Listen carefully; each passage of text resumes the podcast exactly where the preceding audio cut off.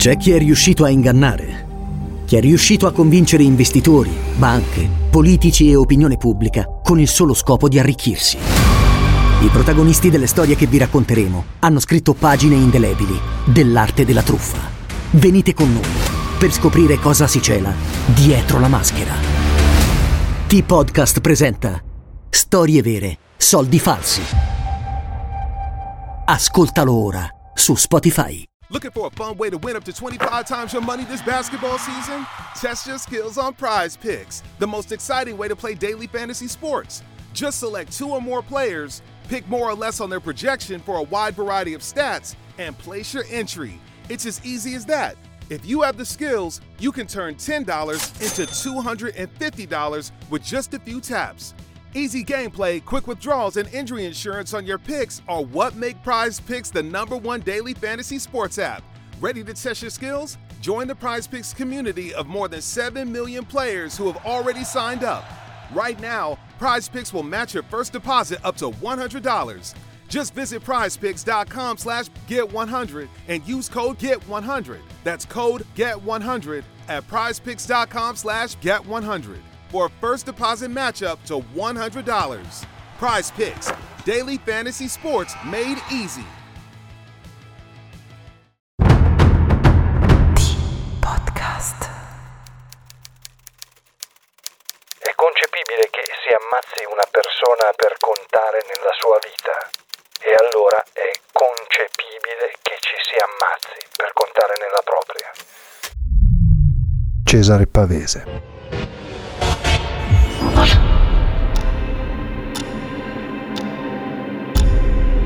L'Italia è stata teatro di crimini feroci e per molti di questi non è mai stato trovato il colpevole. Non è mai stato trovato il colpevole. Noi ve ne raccontiamo una parte.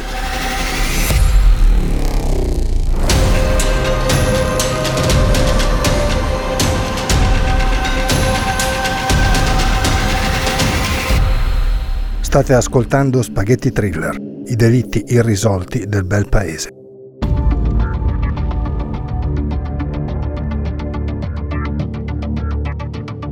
È il 1957 quando Boselli Editore pubblica un giallo scritto da tale Bill Skyline, improbabile narratore di presunte origini anglofone. In realtà, dietro lo pseudonimo di Bill Skyline si cela un autore nato e cresciuto nel bel paese, Italo Fasan, scrittore sì ma anche sceneggiatore ad esempio. Il giallo si intitola Uccidevano di notte. Costa 100 lire e il protagonista, l'uomo che compie una serie di delitti, irridendo i poliziotti e lasciando loro lettere e messaggi dove annuncia trionfalmente che non riusciranno mai a catturarlo, si fa chiamare Diabolique avete capito bene, proprio Diabolique, con la C finale al posto della K come il ladro, a volte assassino, soprattutto nei primi episodi, creato da Angela Giussani nel 1962. Dopo 13 episodi del fumetto, Angela chiama a lavorare con sé la sorella Luciana, più giovane di 6 anni e che, in quel momento storico, è impiegata in una fabbrica di aspirapolvere il binomio familiare funziona. Funziona talmente bene da trasformare Diabolic, il re del terrore, in un vero cult. Oltre 150 milioni di copie vendute a tutt'oggi, tralasciando il merchandising e il mondo che gira intorno a Eva Kant, l'ispettore Ginko e Clairville, ovviamente stato fittizio, situato da qualche parte con ogni probabilità nel lato sud-orientale della Francia. Ora, qualcuno tra voi si chiederà, ma cosa c'entra la storia vera o presunta della nascita di Diabolic con Spaghetti Thriller? Non parliamo in questa prima stagione di delitti irrisolti? Beh, il discorso ha una sua logica. Per trovarla dobbiamo tornare indietro negli anni, poco dopo la metà del 1950 in una Torino che fa ancora fatica a digerire il forte incremento di uomini, donne e bambini provenienti dal sud dello stivale, che appende ai portoni o ai balconi cartelli nei quali si specifica, a chiare lettere, che non si affitta ai meridionali, i quali sono costretti, spesso e malvolentieri, ad arrangiarsi in retrobottega di qualche attività commerciale. Anche Mario si è ritagliato, pagando un affitto del tutto irregolare, un suo posto, in un retrobottega per l'appunto, nella fattispecie retrobottega di un calzolaio, in via Fontanesi al Civico 20, nel bel mezzo della Vanchiglia, quartiere storico della città sabauda che guarda verso Asti e si specchia nel Po. Quartiere presente fin dal Medioevo, oggi sede della Movida torinese, votato all'arte e alla cultura. Oggi. Perché alla fine degli anni 50 la situazione era ben diversa come abbiamo appena accennato. Mario di cognome fa Giliberti, ha 27 anni ed è originario di Lucera, provincia di Foggia. Dopo aver firmato più di una volta il rinnovo alla ferma militare, esattamente per sei anni di fila, perché all'epoca potevi scegliere di restare nell'esercito anche da un anno con l'altro, il ragazzo preferisce salire al nord, alla ricerca di una vita migliore, di occasioni lavorative più adeguate, di una nuova aria da respirare. La soluzione Torino non è casuale, fatta per caso, della serie chiudo la valigia e prendo il primo treno che va al nord. A quei tempi poteva succedere anche questo. No, uno perché Mario non è per indole un ragazzo avventuroso, di quelli vediamo dove ci porta la sorte. Due, perché nel capoluogo piemontese c'è già un suo zio, che è riuscito a inserirsi. È lo zio che gli trova dove dormire, è lo zio che lo aiuta nella ricerca del posto di lavoro alla Fiat, dopo i primi mesi nei quali il ragazzo svolge varie attività, occasionali e poco redditizie, giusto per mettere in tasca quanto gli serve per potersi permettere stanza e cibo. Di Mario non si sa molto, è un ragazzo educato, rispettoso verso colleghi e superiori, poche amicizie, poche uscite serali, molta felicità per essere lì, ai bordi di una vita borghese, quella sognata da quando era giovane e chissà, magari la possibilità di formarsi una famiglia. Chissà perché su di lui, sul suo omicidio, si scrisse e si fantasticò molto, forse fin troppo, togliamo pure il forse. Di sicuro possibilità di obiettare su questo è impossibile, lo dicono le testimonianze di chi lo conosceva o frequentava, è chiuso e introverso.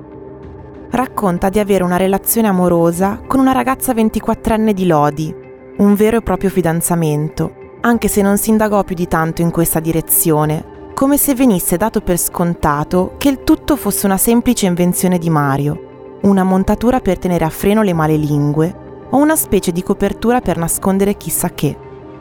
Siamo nel 1958. L'omosessualità, vera o presunta, viene vissuta come una vergogna da non mettere in piazza.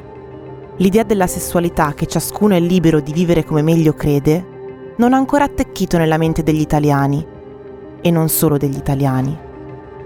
Quindi, tornando alla storia del povero Mario, la vicenda della fidanzata viene appena accennata, poi dimenticata, infine sepolta. Dunque tuffiamoci nel passato, viaggiamo a ritroso fino al 1958, esattamente a venerdì 14 febbraio 1958 il giorno di San Valentino, la festa degli innamorati.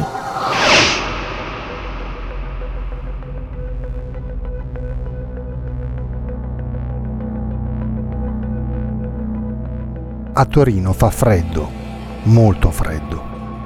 Mario lo vedono al bar del borgo mentre ordina due caffè che fa mettere nelle tazzine da sport, quelle di plastica col tappo per mantenere la bevanda calda. Mario è tranquillo, saluta a modo, come è solito fare. Non traspare paura, preoccupazione dal volto e dalle poche parole del ragazzo. È il Mario di sempre, quello che i gestori del bar conoscono ormai bene, facendo parte del novero dei clienti abituali. Preso il piccolo vassoio con le due tazzine, il Giliberti esce dal bar e torna verso casa, dove effettivamente in seguito verranno ritrovate con un filo di liquido nerastro ancora da consumare. Da quel momento, da quando Mario esce dalla porta del locale pubblico, di lui non si saprà più nulla.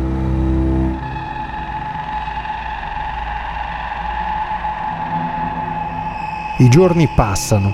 Nel frattempo passa anche la legge Merlin, quella che dichiara illegittime le case di tolleranza il giorno 20 febbraio, senza che del giovane, proveniente dalla provincia di Foggia, si sappia qualcosa non va al lavoro, non va al bar, nessuno lo incontra. Però Mario è così, carattere schivo, spesso solitario, lo abbiamo detto e lo ribadiamo. Pertanto nessuno si pone delle domande, si chiede dove sia finito quel ragazzo pugliese che vive nel retrobottega di un vecchio calzolaio. La sera del 24 febbraio, lunedì, giunge una telefonata alla redazione del quotidiano Stampa Sera. Una voce, con accento del sud ma nemmeno troppo pronunciato, chiede di poter parlare col direttore o con qualche persona importante del giornale.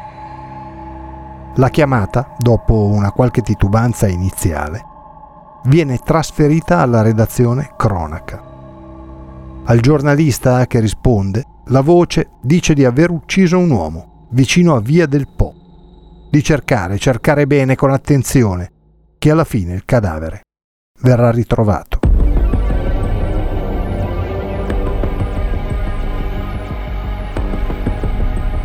Ovviamente dal giornale viene avvisata subito la polizia, che si precipita nel luogo indicato battendo le rive del fiume.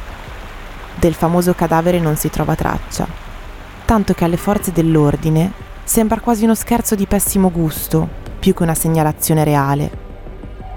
Ma al mattino dopo, martedì 25 febbraio, alla Fiat, il caporeparto di Mario Giliberti confessa la propria preoccupazione ai suoi superiori. Mario è assente da una decina di giorni, senza spiegazioni, senza certificato medico, senza una telefonata. Non è da lui comportarsi in questo modo Così, dopo un veloce consulto, si decide di andare direttamente a casa del ragazzo. Sai mai, magari si è sentito male, ha qualche problema serio, ha cambiato casa, è tornato a Lucera. Invece, al pian terreno di via Fontanesi 20, lo spettacolo è ben diverso.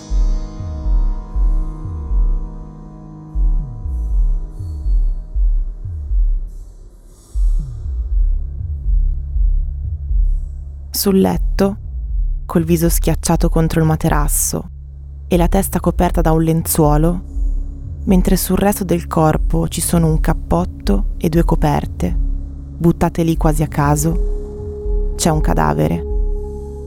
Il cadavere di Mario, del ragazzo pugliese che nessuno aveva più incontrato dalla sera di San Valentino. Qualcuno lo ha ucciso con 18 pugnalate, tutte al petto.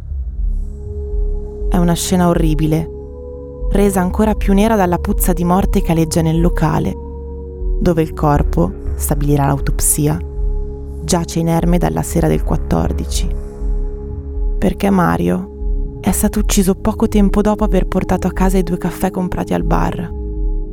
Accanto al cadavere maleodorante, un biglietto nel quale l'omicida afferma di aver ucciso per vendetta Mario, di cui era un caro amico un tempo aggiungeva che sarebbe partito quella sera stessa da Torino alle 20 e che non avrebbe più ucciso in seguito. Poi la firma. Diabolic. Col CH finale. Ecco il nesso, ricordate, col romanzo di Italo Fasan, di cui parlavamo a inizio puntata. Uccidevano di notte. Anche lì l'assassino lascia bigliettini alla polizia firmandosi Diabolic con la C finale, senza l'H. Da lì il nesso con la creazione di Diabolic delle sorelle Giussani, ma torniamo alla storia di Mario. La polizia viene avvisata e inizia subito a cercare di capirci qualcosa in una matassa difficile da dipanare Mario non ha un considerevole numero di amici. Della fidanzata vera o presunta abbiamo già parlato. Però da qualche parte bisogna pur partire. Così gli inquirenti iniziano a scavare nella vita del giovane, piuttosto lineare e facile da leggere, anche perché l'unica testimonianza diretta è quella di due giovani che la sera del 14 febbraio odono delle urla, a loro paiono quasi di donna, provenire dal pian terreno di via Fontanesi 20. Ai due sembrò di capire che le grida dicessero aiuto Valerio, ma non esistono Valeri nella vita di Mario e, oltretutto, i due non sono sicuri al 100% di quanto hanno sentito. Altra pista abbandonata ancora prima di essere battuta. La casa viene perquisita minuziosamente, mancano dei soldi, nemmeno pochi, e una catenina d'oro che Mario portava sempre al collo. All'interno del portafoglio di Mario gli inquirenti trovano una foto di lui in compagnia di un commilitone con una dedica sul retro. Quest'ultimo viene identificato immediatamente, si chiama Aldo Cugini e ha svolto il servizio militare con Mario. I due erano amici, per i loro compagni di leva anche qualcosa più di semplici amici, tanto che, insieme a una terza persona che non venne mai identificata, per scherzare gli affibbiano il nomignolo di Le Tre Monachelle.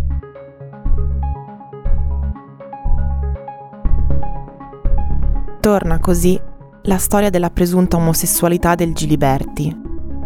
Aldo Cugini viene arrestato con l'accusa di omicidio e resta in carcere per ben quattro mesi e mezzo. Però, nonostante gli investigatori abbiano messo in galera il presunto colpevole, Diabolic continua a spedire lettere e bigliettini alla polizia, nei quali scagiona addirittura il Cugini. Sì, insomma, l'assassino dice ai poliziotti che hanno arrestato la persona sbagliata e che Aldo non c'entra nulla nella vicenda. L'alibi del Cugini per la sera dell'omicidio Giliberti, è però traballante. Forse era nei dintorni di Vercelli in macchina, ma non sa e non ricorda bene. Inoltre Aldo, ben educato e benestante, sta organizzando il matrimonio e l'eventuale entrata in scena di una relazione con un ex commilitone non sarebbe certo stata accettata di buon grado dalle rispettive famiglie. Ecco perché Aldo, nonostante le lettere di Diabolic, continua a essere ritenuto il maggiore indiziato per l'omicidio. Così, mentre da un lato gli inquirenti pensano di aver catturato l'omicida, dall'altro il giudice istruttore decide di far decadere le accuse, riducendo gli indizi raccolti a semplici illazioni, nulla più. La Corte d'Assise poi assolve l'imputato per insufficienza di prove.